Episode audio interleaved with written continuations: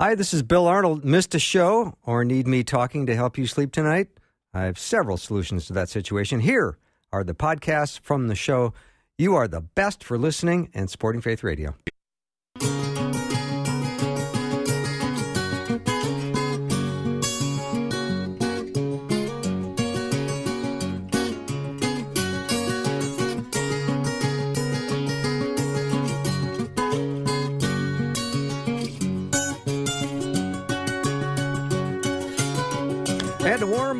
Afternoons with me. I'm Bill Arnold, and I am so glad that we've got this day together. The sun is kind of out, not really, but I'm optimistic because spring is around the corner. Baseball season starts technically tomorrow, but they've delayed the Twins starting opener. It's not going to be till Friday now.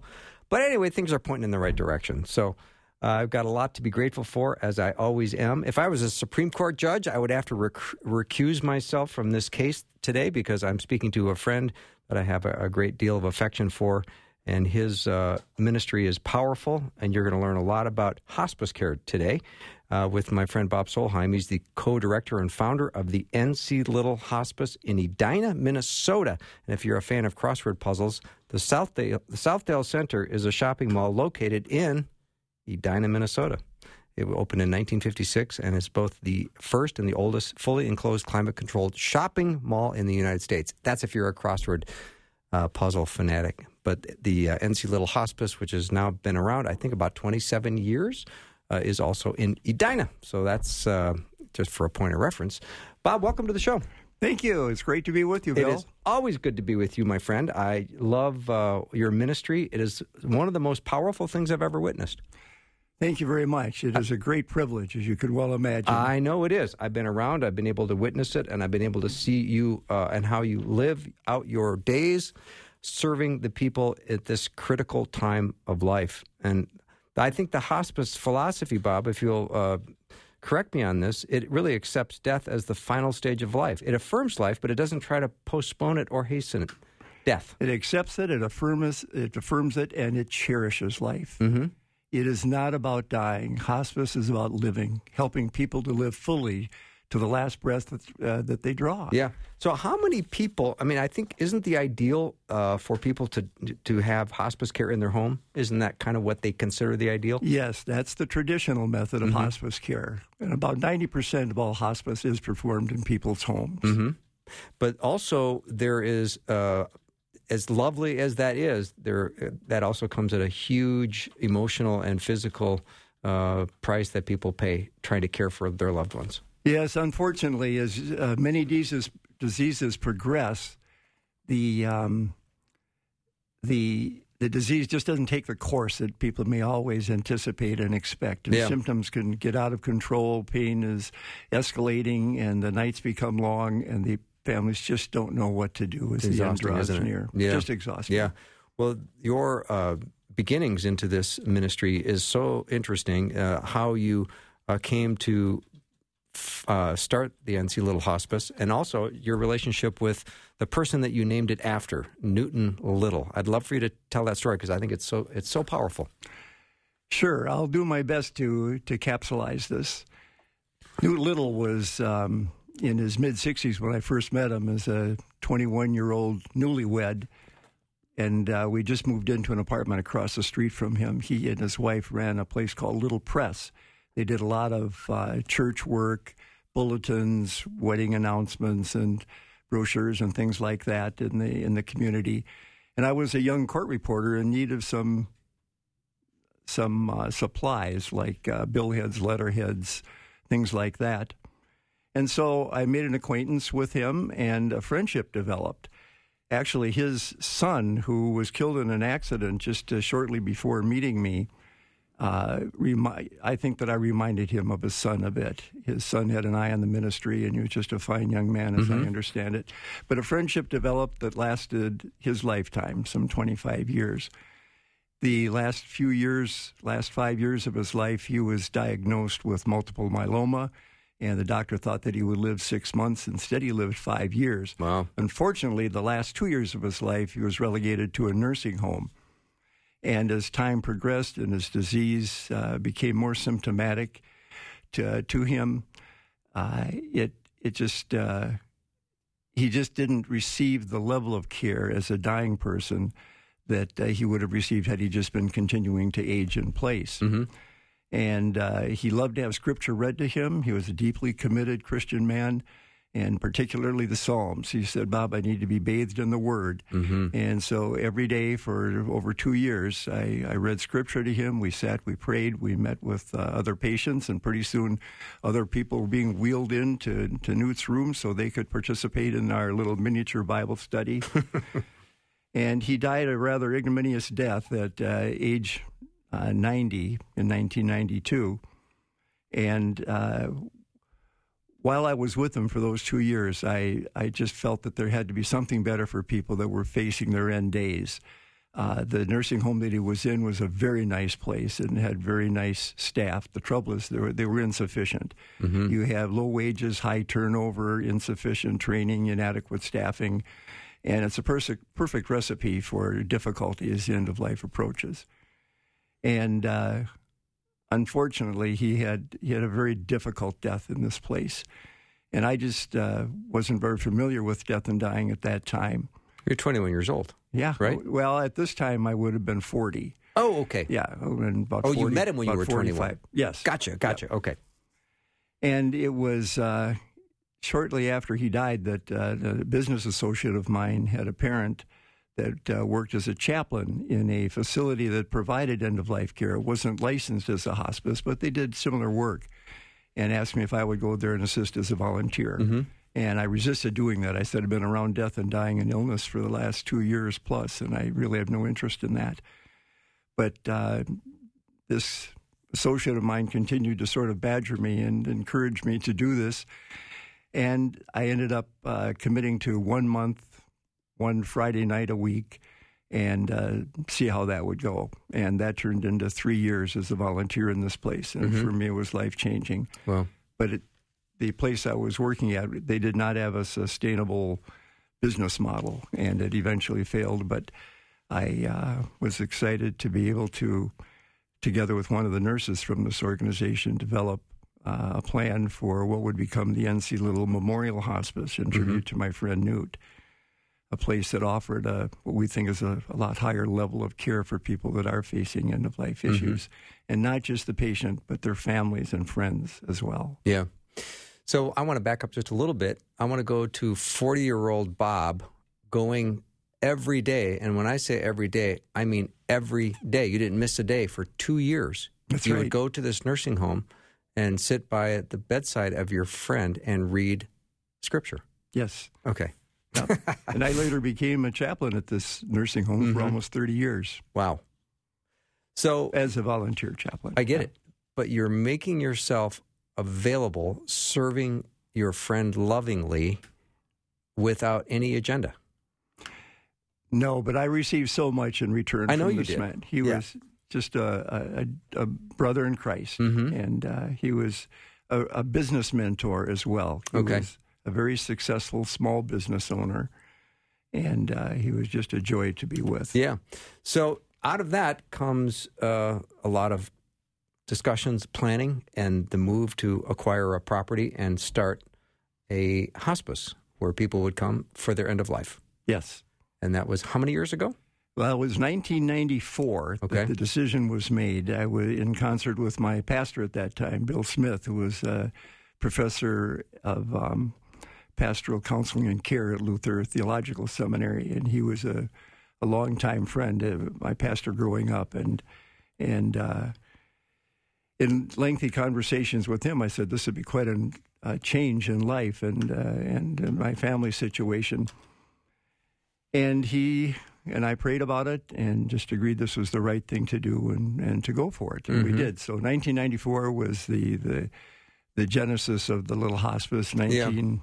19- yeah late in 94, we incorporated, and in 1995, obtained a nonprofit status, and we were able to raise funds to start working towards developing this hospice. Yeah, Rosie, I, you, you got to jump in on this because I, you just got to give some feedback. I mean, he starts lovingly going and reading scripture every day, not missing a day, and then look what happens. I know.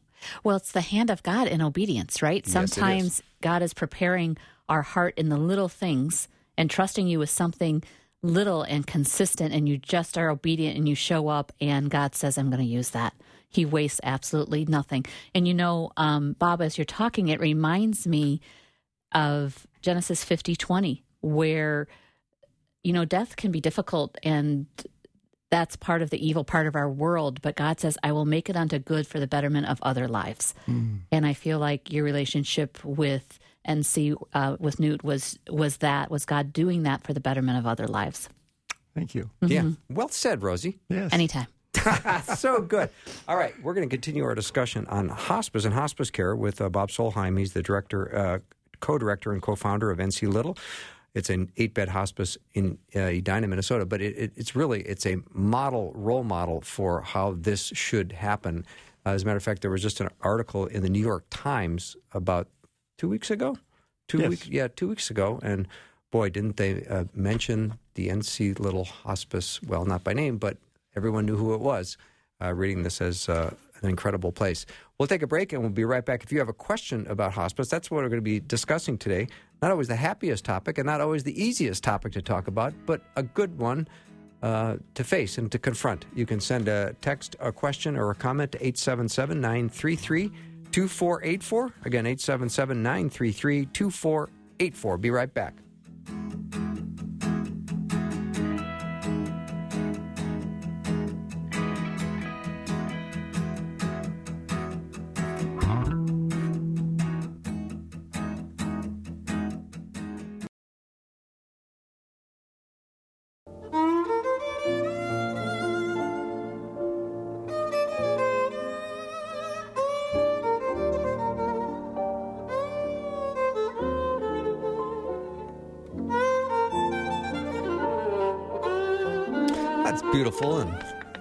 Music for today. And our topic, we're talking to Bob Solheim. He is the co director and co founder of uh, Eight Bed Hospice right here in Edina, Minnesota. I've known Bob for years, and his ministry is amazing.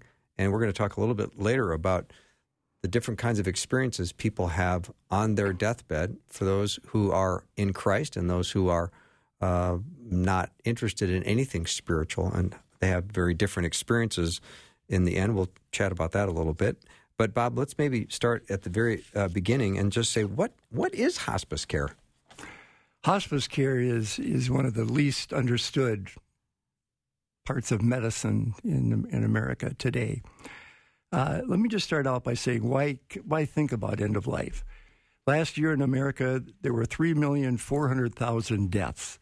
That's over 9,300 people every day that die in Say that America. again. How many uh, every day? 9,300 every day Every in single day okay. in the United States. In Minnesota last year, there were 52,000 deaths.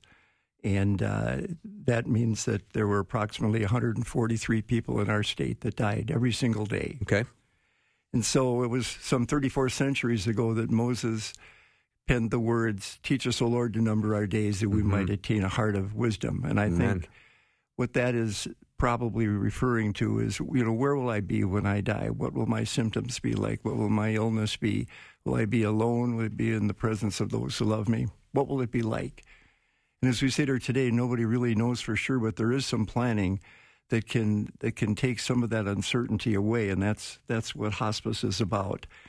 It's really an ancient concept uh, that is refined today, where of people helping people uh, we define hospice as a comprehensive, medically directed, team oriented program of care that seeks to treat and comfort terminally ill patients at home or in a home like setting like Little Hospice, mm-hmm. where we establish pain management and symptom control as clinical goals. But we recognize fully that the psychological, the social, and certainly the spiritual part of dying is every bit as significant as the physical part. Mm-hmm.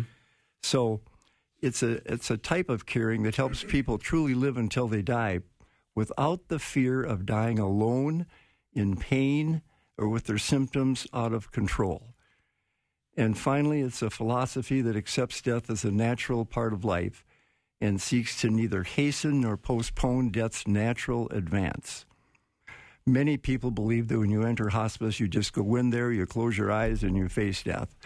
And that's not the case at all. Like at Little Hospice, when families come here, We help people truly live until they die and to do as many things as they possibly can and to have the kind of closure that you would wish for your best friend. Mm.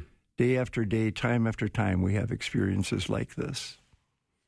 And Bob, there's uh, what I've witnessed there is an unprecedented uh, uh, quality of service, not only for patient care, but for caring for the loved ones that are there, uh, facing the loss of their loved one. And just in terms of the way that you have always fussed over people and made them feel at home and welcome.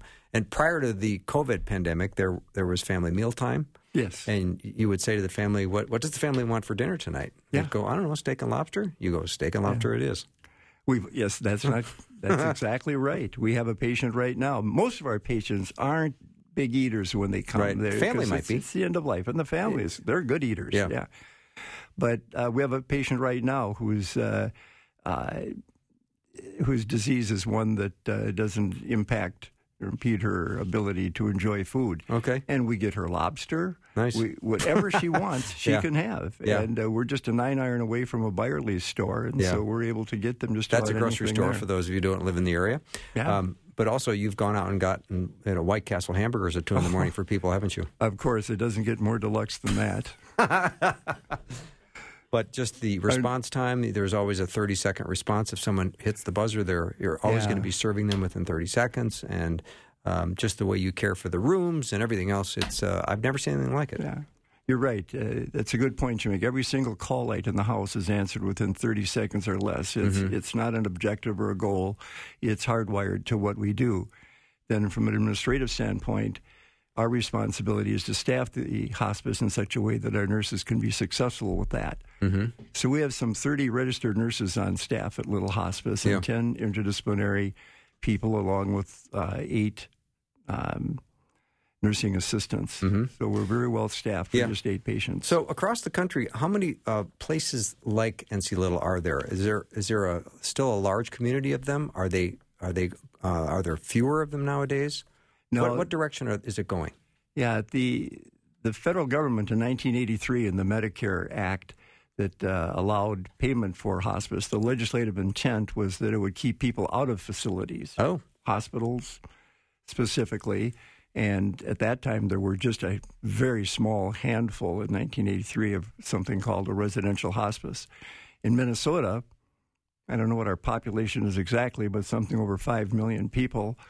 And, uh, and there are only 14 residential hospices, and only four in the Twin Cities for well over 2 million mm-hmm.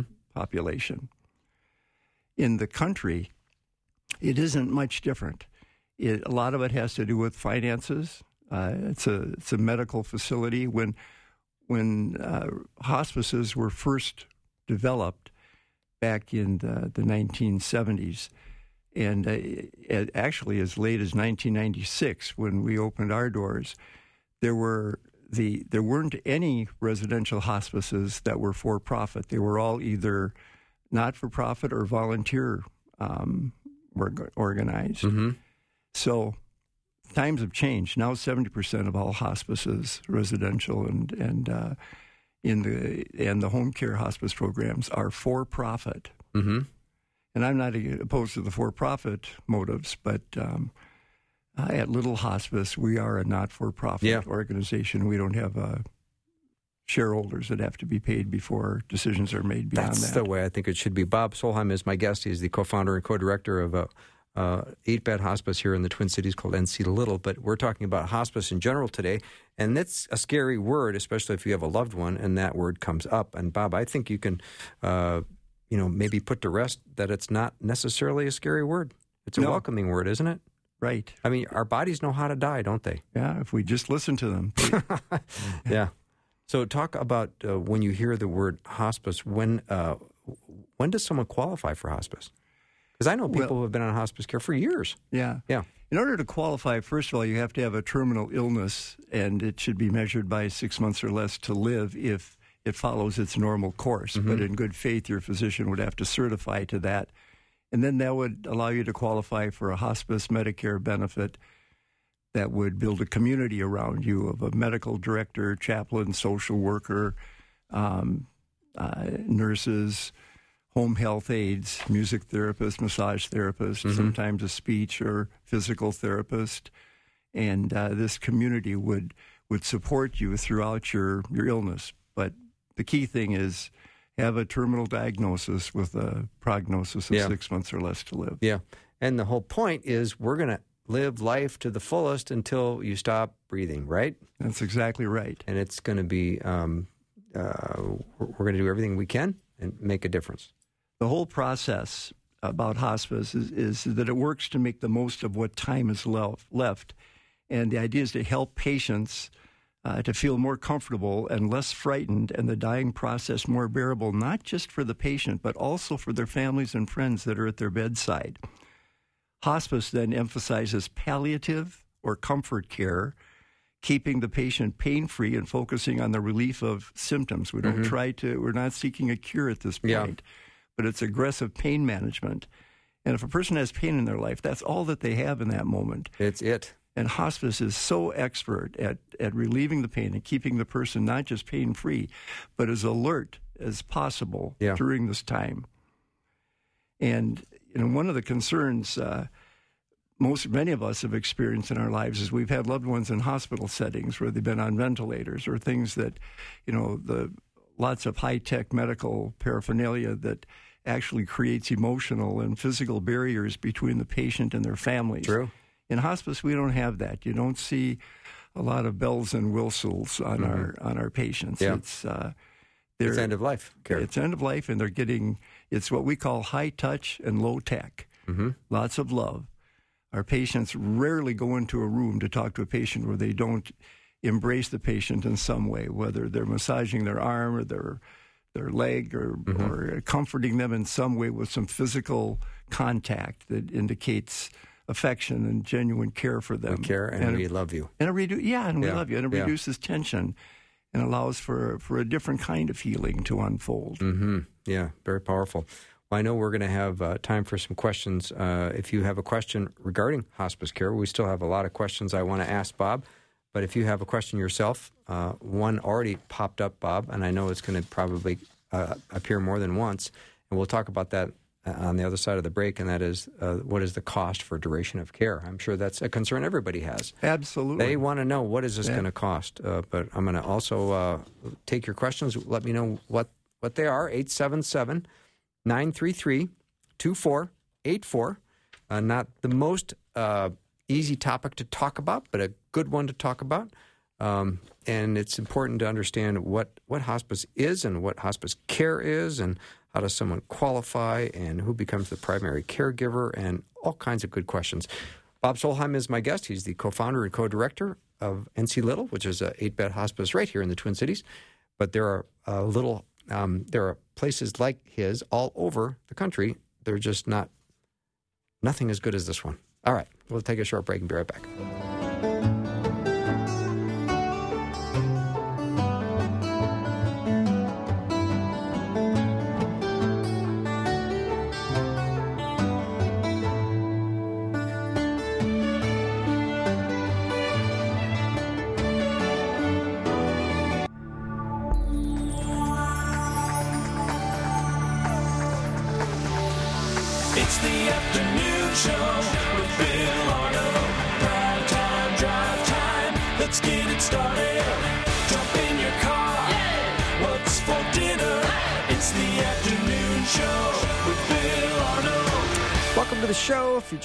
In your car, uh, Bob Solheim is my guest and friend in studio. We're talking about hospice car- care. He is the co founder and co director of an eight bed hospice right here in the Twin Cities.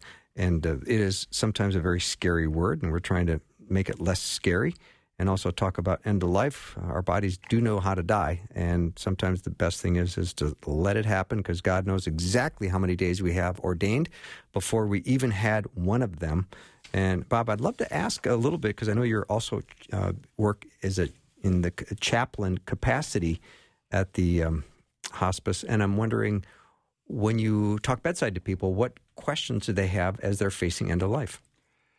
Well, probably the most frequently asked question is, "What do you think happens after death?" Yeah, I would imagine so. You know, and and I remind them that the you know the author of life, our, our uh, certainly of the scriptures that we that we are so beloved to us remind us that to be absent from the body is to be present with the Lord. So the mm-hmm. first thing is you're going to be present with the Lord. If you're saved, If if, you're you're, born again. Yeah, Yep. that's right. Yep. And that eye has not seen, ear heard, or the mind of man conceived what God's mm-hmm. prepared for you. So it's going to really be nice. And you mm-hmm. know, we talk about the thief on the cross that didn't have much time to repent, and yet today he was promised he'd be in paradise with Christ. And so we try to provide life affirming comments to them, eternal life affirming comments, but also to to provide them comfort that uh, that it, God does not turn away people that, that come to Him and uh, and accept Him as, as this person as At the their 11th personal hour. Savior. Yeah, Yeah. and uh, so a lot of them come from perhaps a denominational or a religious background where they feel they haven't adhered to it as uh, to the rules as they perhaps should have, Mm-hmm. and that now they're in jeopardy when they die. That there may be maybe an intermediate state that they're going to, or or worse yet, that they would Mm-hmm. be relegated to hell. And uh, so that can be very problematic for people. We can deal with the psychological, the social, and sometimes the spiritual part of death. But for people who don't have any spiritual part, then we have an existential problem that is more painful sometimes than physical pain. Right. And uh, that's the most challenging person that we have, and yet it's the one that we're seeing more than ever. We call them the nones. We have an admission agreement that they have to complete, or the family does for them, and there's a, a spiritual assessment in there. And when they identify what their religious background is or denomination, probably half of the people we see today are putting in the word none, N O N E. And that is so disheartening. Mm-hmm. Um, and like I say, they if there's a continuum of death from those that have the most difficult death to those that have the be- the best, most uh, comfortable death, it's a continuum of those who have the deepest and most abiding faith. Yeah. There, there's just no question about that. Mm-hmm. And uh, it isn't that we can't meet the physical challenges of somebody without a faith, because we can. We can do that. But that existential piece that I mentioned, Right. that we can't, that's a hard one to penetrate. Right. Because anyone can come to the hospice, right? Absolutely. Yeah. And you have some believers and some atheists. Yeah. And so you would be lovingly taking care of them, lovingly taking care of their family, and then you come to their bedside and ask about spiritual things, and they push you away and say, "Not interested." Yeah. We don't want a chaplain at all. We don't don't want any God talk. Yeah. And they're adamant about Wow. it. Wow. Wow. Yeah. I, I would think there would be more, um, a little bit more inquisitiveness Yeah. at that point. Who was it? Uh, the ancient philosopher that talked about the divine gamble. Yeah. Blaise Pascal. Blaise, yeah. Yeah. Everything the to- wager. Yeah. Yeah. But what, what is the experience like? I know uh, you've experienced in excess of 5,000 people who have passed uh, on, and the people who have uh, been filled with Christ and have died at peace with the Lord, uh, they have largely had very peaceful endings, haven't they? Yes. Some of the ones who have been atheist, agnostic, uh, you've, you've witnessed, I think, because you've shared this with me, they've kind of gone kicking and screaming. Yeah. I mean, literally, some are screaming, aren't they? Yeah. Yeah. We've had some challenges like Yeah, that. yeah. Yeah. Fortunately, that's not very often. I get that. But it's uh, it's in the mix with uh, 5,400 deaths. Yeah. The whole idea that you, you are at death's door and your heart is still Yeah. uh, unwilling. in in the Wow. traditional hospice that we talked about at the very beginning, uh, where people have continuous care in their homes, uh, the the average length of stay in that type of hospice program is 89 days, according to the National Hospice and Palliative Care Association. But the median length of stay in that setting is only 18 days. Now, at Little Hospice, we have people that have normally been in that setting first, and then they're referred to us because the symptoms became unmanageable. They've been escalating, and and they they need 24 hour skilled nursing care.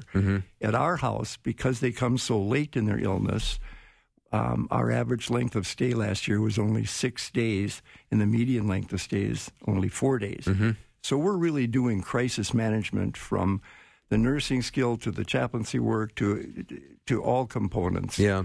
Um, trying to bring the families on board with how fast things are are moving along, and having them uh, understand the process that, that is unfolding and uh, reasons for different medications and shifts as we're trying to, to meet the changing needs of the patient. Um, it's it's an interesting time. hmm You know, Bob, you've shared with me some stories that I, I my, my jaw kind of hits the table because they're so amazing. Um, the way God does some pretty amazing supernatural things at the end of life. Uh, I don't know if there's a story or two we could talk about. Obviously, we're not naming names, of course, but just experiences. Uh, I know there was a, a woman in particular who was like in a uh, motionless coma for quite a while, Yes. and then um, if you tell that that that story, just makes me smile. Yeah, it's one that puts a smile on our nurses' faces as well because it was so so remarkable. We had a patient who'd been with us for a total of about three weeks, and uh, her husband was with us daily and overnight. He just couldn't couldn't leave her side. They Mm, were both in, they were in their.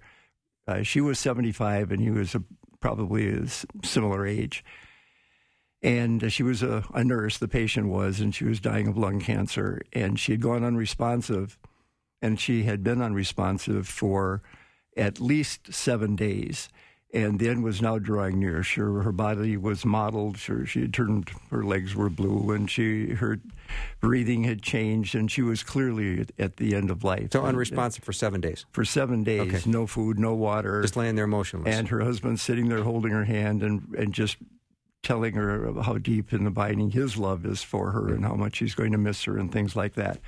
But now the end was right there, and we it was late at night, and we had a nurse on either side of the bed at uh, at the upper part of her body, and then he was sitting right in the middle, holding her hand, and and just telling her, "Honey, I love you, I love you," and all of a sudden she sat up in bed and she looked at him and she said, "Bill, I love you too," and she laid back down and she died. Wow. and our nurses were absolutely overwhelmed, as was Bill. and you talk about a final gift. Yeah. Um, It's where does that stuff come from? I don't know. Yeah. we we had a physician a while ago who had uh, had come to us and uh, had been with us for a couple of weeks and had gone into a, an unresponsive state for several. Uh, several days, but when he came, he came on a stretcher because he couldn't walk. He he was uh, he was just in uh, very bad shape, and somehow we had the four side rails up. He was able to climb over the side rails, come to the end of the bed, and take the. the there's a railing in the very back of the bed too, that uh, he lifted up and moved and and had his hands in prayer, and he was bowed in his knees, and he was dead. Oh my! He had died in prayer. A man. so he's laying on the bed, unresponsive. He's not- You, you yeah. even turned off the center, sensors because there's no need, exactly right? Right. And when you see him, he's kneeling at his bedside with his hands folded. Yeah. Wow. And and he had died. And See, it- if I didn't know you, I'd say you were making that up. yeah. I would too. I would say you're nuts, but I know you, so you're not. Well, we've had a lot of really powerful things happen. You know, there's there's a fellow that belonged to a local free church here, uh, yeah, who is uh, I, I think you probably even know him. He's a magician, and uh, he I won't only admit did, to knowing him, but go ahead. he only did gospel magic. Okay. And now you know who I'm talking about. And he was in his 80s and just a, a prince of a guy. And he was with us for over a month, and his Bible study group came and met with us several times during that time. And and he would tell me, he says, "You know, Bob," I, I'd say to him, "I say, how can you be so joyful? You're you're you have all these physical things that are happening to you, and you know that that the end is drawing near."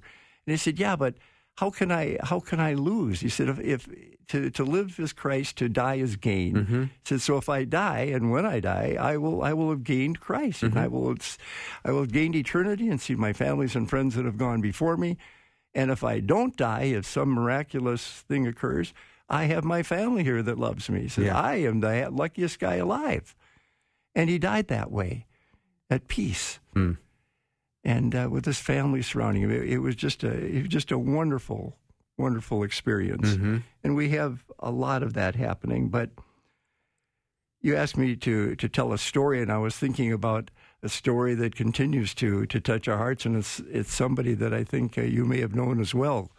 He uh, he was at an event that we were at together, and, and there was a magic trick with a fancy necktie involved.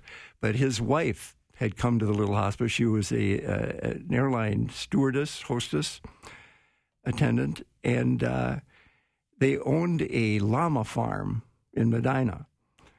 And she had a favorite llama that had given birth to a 40 pound llama. And now she was at the hospice and was dying. She couldn't get out of bed. So her husband put the mother llama and the baby llama in a trailer and drove them to the back of the house. and we have atrium doors, if you remember that, in the back of the hospice. And she uh, she was alert, and we opened the atrium doors and we brought the mama llama up on the deck so she could see when we brought the baby llama and put it into the bed with the patient Oh. who cradled that and just loved that little baby llama up Oh, for a long time. so cute. With mother outside nestling up against the, the glass, wondering what's happening to her child. Yeah, very sweet, very Yeah, it's- touching. I know you guys uh, you have gone to great lengths to provide last uh, experiences for people too. I know there was a man who's 40 years old who was dying of cancer, and he wanted to have on Easter Sunday his daughter and her friends enjoy a little Easter egg hunt. So you had all that prepared in the backyard, and he was able to sit up in his wheelchair and watch his daughter and her friends Yeah. run around celebrating in the backyard and and uh, just having a great day. And he died that yeah. night. Yeah. Your memory is very Yeah, I good. do, I do Yeah. remember some stuff. Yeah, those are amazing stories. Let me take a little break. If you've got a question uh, about hospice care, or maybe you've got a story that you'd like to share as well, it's a uh, a topic that is not easy to talk about, but it's a great person to talk to about it. Is Bob Solheim, co-founder and co-director of the NC Little Hospice right here in the Twin Cities. But there are little hospices. Well, I mean, there's only one, but there's hospices probably in your neighborhood. And when we come back, I will uh, ask Bob what kind of questions should you ask if you're going to decide to take your loved one to a facility like NC Little. We'll be right back.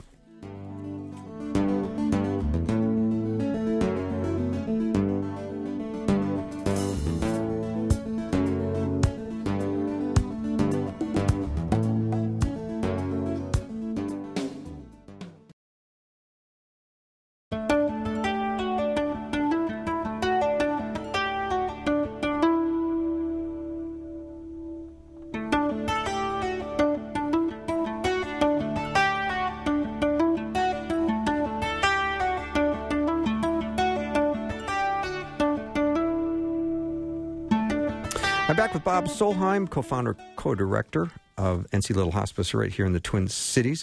Bob, a couple questions that have come in. I'm an acoustic guitarist, experienced in worship music, and heard of the term music therapy being a part of hospice. What is it, and what would it take to become a music therapist to the best of your knowledge? to the to the best of my knowledge, the um, music therapist uh, profession is just that. It's a real profession uh, within hospice. There's a program at the University of Minnesota, I know, that has, I believe it's a five year plan for you to, to become a, a music therapist. And it's a really big deal. When we first had uh, music therapy, first came to Little Hospice, I thought it was going to be corny. But instead, I found it to be deeply valuable for many, many patients and their families. Um, to it, it's just incredible the the healing nature of music. I just never believed it, it could be as powerful as it is. But it's uh, we we often will have family members or friends that just come over and play music for their loved ones, but it just isn't the same. Um, the large the hospital programs all have music therapists, and a number of the, the of the for profit home care programs do as well. Um, but that would be a place to start, is to uh, to see whether or not these programs would would have a need for somebody that didn't have the education that that the profession really, I think, demands. Mm-hmm. Bob, talk about uh, respite care. What does that term mean, and, and how do you describe it? Well, respite care is um, there are four levels of hospice care that that the Medicare benefit provides, and the first is the routine hospice care, which is the most common. About ninety percent of the people have that just in their homes, where there would be a uh, a nurse visiting two or three times a week or more if necessary. Uh, there'd be a massage therapist and perhaps uh, the other therapies coming out, home health aides and things like that, and there'd be a medical director in the background overseeing the care. Um, but then sometimes if the caregiver, which is often an elderly person, because most of our patients are in their 70s, Yeah. 80s, and 90s, they give out. And so the Medicare benefit will pay for up to one week for someone, for a patient to go into a hospital or nursing home setting that is Medicare certified and give the caregiver a break Sure. for a week. That's uh, that's probably critical for the well-being. I mean, because hmm the person who's caring for them is Yeah. probably at the end of their rope too. And then there's also a general inpatient uh, benefit if uh, pain is, uh, is has become intractable, but that may not last as long as the um, uh, well. The general inpatient care is just for pain control, I believe, and other symptoms. But uh, usually, when it's pain that gets out of hand, and they have to have uh, IV therapy or something in a hospital setting. Bob, another question that's come up a couple times is uh, what is the cost of of uh, uh, care like this? If you're going to a facility, a hospice facility, what would you expect to be paying? And is this uh, covered at all by any kind of insurance, or is this right out of your pocket, or how does that work? Yeah, there are long term care programs that cover hospice care, or at least a portion of it. At Little Hospice, we charge $600 a day for our services. And basically, our cost is closer to $1,000 a day per person, but we raise funds during the year to make up the difference. Sure. And so the 600 a day is really to pay for the 24 hour nursing care. If you do the math on it, it's about $25 an hour to have a, a, uh, two, three, or four registered nurses on duty 24 hours a day to help you. Mm-hmm. Um, and like I say, call lights being answered immediately. But the beauty of the traditional hospice care, the home care traditional one, is that that's free of charge. That's Part A in, in your Medicare benefit. Mm-hmm. Can uh, a hospice patient uh, leave?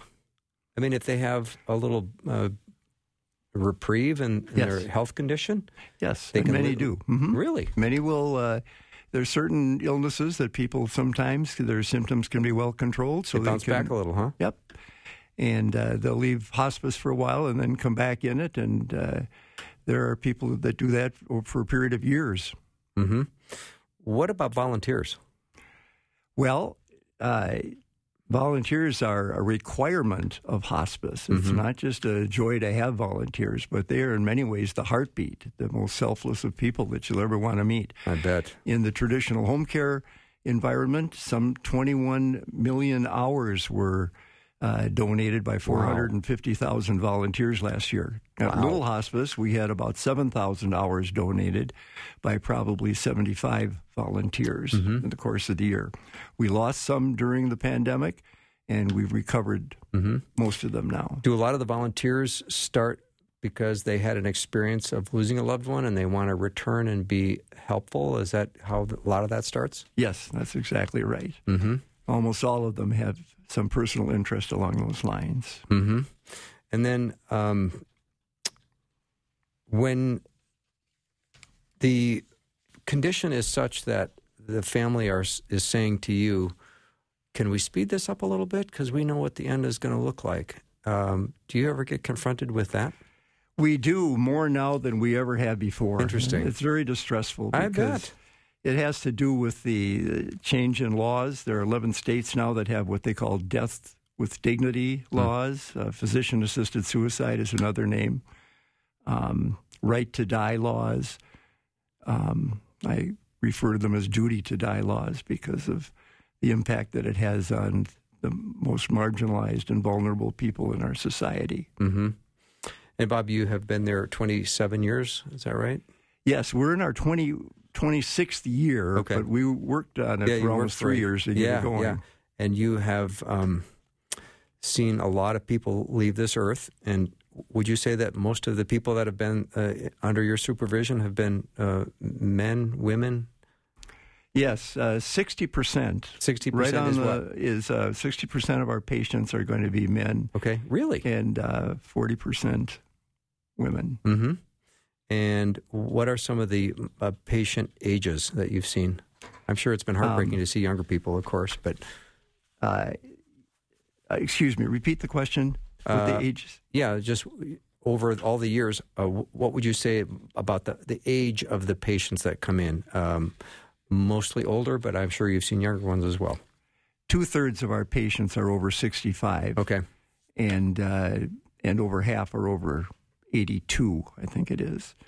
So we have very few people in their 20s, rarely 20s and 30s. Mm-hmm. Um, 40s, we start picking up some malignant uh, cancers, Sure. and uh, and then heart disease mainly in the 50s and on into the 60s and above. Mm-hmm. And then when you have an opportunity to pray with somebody and someone says, look, at I, I want to be right with God and they get to that place, is there is there anything more satisfying than walking out of that room thinking they're going to see the face of Jesus? Yeah. It's a remarkable thing about what unfolds in our patient's room as, as death draws near and, Mhm. and the moment of death when it occurs. Mm-hmm. It's, uh, it's a powerful experience and it's a privilege beyond words to know that something mysterious yet universal has happened that is Yeah. so profound that at some point the soul, I believe, has left the body and gone to be with the Lord. And we were there at that moment. Yeah. It's ex- extraordinary. Yeah, I, I would imagine it, it is. Um, and you're probably not in the least bit afraid of being around death, are you? No, no, but I sure was. Were you? Yeah, after my friend Newt Little died, Yeah. I really resisted it, and yet I saw that it wasn't something to be afraid of or to fear. It's a very natural thing. Mm-hmm. And uh, oddly enough, this gentleman that I talked about, whose wife died and sat up and said, that Yeah. "I love you, Bill," he later came about five years later, came as a patient, and he was afraid himself to die. And one of his closing words to me were, "Bob, this hasn't been so bad at all."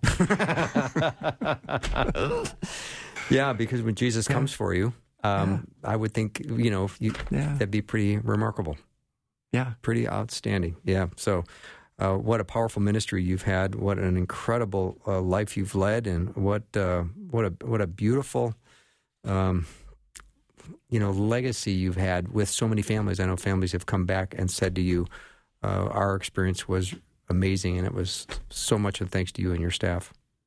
Well, we have a, a staff that is the strength of our organization that are deeply committed, loving people. hmm Another question just popped in, Bob. Does uh, do you think there's a spiritual aspect to the terminal patient and the lack of desire, unwillingness to eat, or do you think that's just the body just shutting down? Um, the, you know, the issue of nutrition and hydration comes up a lot Okay. in hospice. Yeah.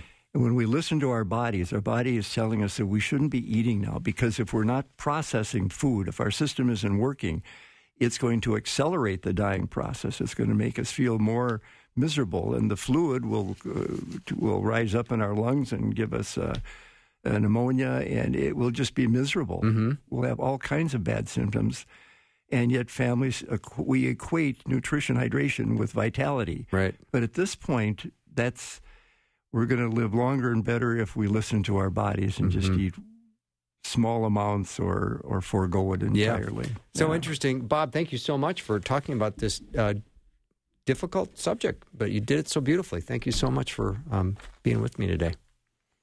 Thank you, Bill. Yeah. It's been a privilege. It's been great. We're going to take a little break, and then when we uh, return, and I'm excited about that, we are going to be uh, talking in Old Testament character Naomi. And I, I can't believe my whole life I've said that name wrong. You're going to find out how to say it correctly in Hebrew from Dr. Rebecca Ree. I'm so glad that Dr. Peter Kapsner and I are going to be talking to her, we're going to talk about the book of Ruth and Naomi. That's all coming up next.